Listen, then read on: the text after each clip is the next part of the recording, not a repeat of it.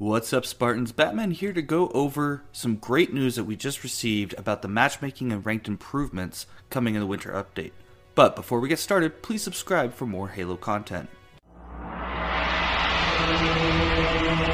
TST Gaming, your destination for all things Halo. So we got a recent blog from Unyshek who gave us really promising news that may actually fix the ranked system, finally. Now, the first thing that's coming is local region matchmaking. And here's what they had to say about it. We know that having good latency to a server is an important part of what makes Halo, or any FPS, fun, and we prioritize latency quite high within our matchmaking. However, we know that some folks want more control over their latency, so as we discussed in a previous post, we're working to give you that control. To that end, we've added a new feature that allows players to choose to match exclusively into games hosted within their local region. This option can be found in the settings under gameplay, matchmaking, search region. The default is expanded, which is the existing behavior. We try to match you in your region, but will allow matches outside. Changing the setting to local will limit your matches just to your region. Now, on the flip side of that, they did mention this. Choosing to search only in your local region will generally improve your latency to the server because all your games will be played on a data center within that region. However, it may also increase your matchmaking time and reduce the fairness of matches you get. Something I'd like to point out as well is that it could definitely take longer to find matches, and what they mean by the fairness of the matches you get is the fact that the pool that you're pulling from is going to be much smaller. So you're going to get, if, if it's a really small pool, you're going to get some more extreme players versus if you're playing with an expanded setting where you're going to get a little bit, probably more of a, a better matchup. They continue on to say, We decide your local region based on the data centers that you have the best ping to, and the regions we are currently using are Asia, Australia, Brazil, Europe, North America. It's important to note that each region may have multiple data centers, so you still may see some change in ping from game to game as a different data center is chosen within your region depending on which of those data centers is better for the players in the game. A couple notes about how this feature works with fire teams. The fire team's leader setting is used to determine whether a search region is local or expanded. If the players in your fire team are located in different regions, the matchmaking system will pick a single region that strikes the best balance for all the players in your fire team. So, for example, if your four person fire team has two players in Europe and two in Australia, it's likely that your fire team's region will be set to Asia to get the best possible experience. When this launches, please be sure to let us know how it feels. And as a reminder, if you end up having long queues in your region, please try re enabling Expanded to find matches faster. I think it's really good that they pointed out, hey, this may take a while for you to find a match if you really want to hone in on that best connection. So we'll see how well that works when it comes out. But the things that I was even more excited to is their updates to CSR.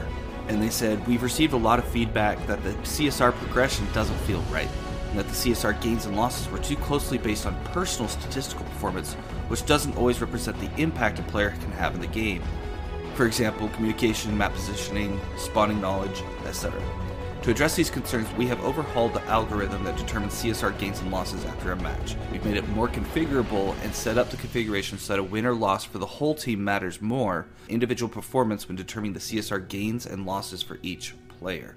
That's something that I love because that's how it should be. Let's say you're playing ranked capture the flag. Let's say your team wins, you should all go up because as a team collectively you won. But I do like the fact that your individual performance can still matter so that way, if you're doing really well, you can level up a little bit faster. I don't know how much it would penalize you if you aren't as helpful to the team because it really determines on what factors they look at. Because just because you get high kills in a capture the flag game, that might be your role in the team. Is that you're the person who's going around, you know, basically being a warden and, and killing all the enemies while your teammates are focusing on the objective.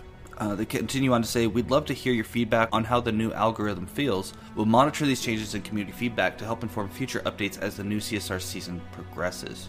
Next up, they have reduced and clearer penalties in ranked games with uneven teams.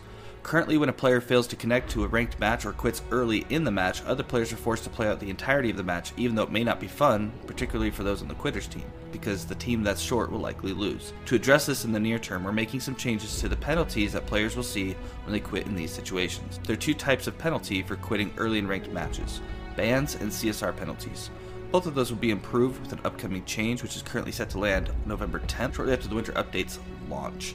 I think it's really smart for them to take a look at that because that has happened to me several times. But again, I'm going to reiterate that they said that will land on November 10th, which is two days after Winter Update. So if you want those changes to apply to all of your ranked games for the Winter Update, you're going to want to wait to play ranked until November 10th. Improve ban logic in uneven ranked matches. Currently, anyone who quits will receive a flag, and getting too many flags in a short period of time will result in a ban. We're updating the rules so that only the first person to quit will receive a flag. Everyone else in the game may quit without fear of getting banned. A couple notes on this. Network disconnects count as quits. Unfortunately, if they didn't, bad actors could just pull their network cables when they wanted to quit. Other offenses like cheating, team killing, or going idle will still always result in a flag regardless of whether others have quit. Improve CSR logic during uneven ranked matches. Currently, anyone who quits a ranked game will lose 15 CSR points, regardless of when they quit or whether others quit first. We're changing the rules so that the first person to quit will always lose 15 CSR points. If that first person quits early in the game, the CSR losses and gains for everyone else will be capped at plus or minus 5 CSR points. That means anyone who leaves the match after an early quitter will only lose 5 CSR points. A few notes about specifics here. Early in the game means the first couple of minutes. As covered above, network disconnects count as quits. We're limiting the first person quit timer for this CSR logic to prevent potential abuse of this new rule. If the timer goes too late into a match, one player could quit after noticing the game wasn't going their way, just to reduce the CSR impact on their teammates. We believe we've landed on a good time window, but we'll monitor these updated rules around ban flags and quitting to make sure they land well out in the wild. Additionally, come the winter update, we will reset CSR rank so we can give everyone a fresh start in ranked with all these updates, which is, again, really great news. So far, these are all wins in my book. Future matchmaking improvements. Clear display of CSR changes. In addition to making the size of CSR changes more sensible, we are making changes to the in game UI so it's easier to see how many points you actually gained or lost after a game. Instead of just showing you a visual progress bar for your rank, we'll also show you your current CSR, the CSR value for the next rank, and your CSR progress in your most recent game, all as numbers. CSR based matchmaking. Last but certainly not least, we are also working on an update to ranked matchmaking that will primarily match players based on the current CSR. Our existing system matches purely based on skill rating, or MMR, which is closely tied to CSR, but led to some confusion when viewing the ranks in the post game Carnage report. Even though our system will still know your MMR and it's the underlying basis of CSR, we expect that this new approach, combined with the CSR improvements landing in the winter update, will make matchmaking feel fairer and more focused on winning rather than in game performance.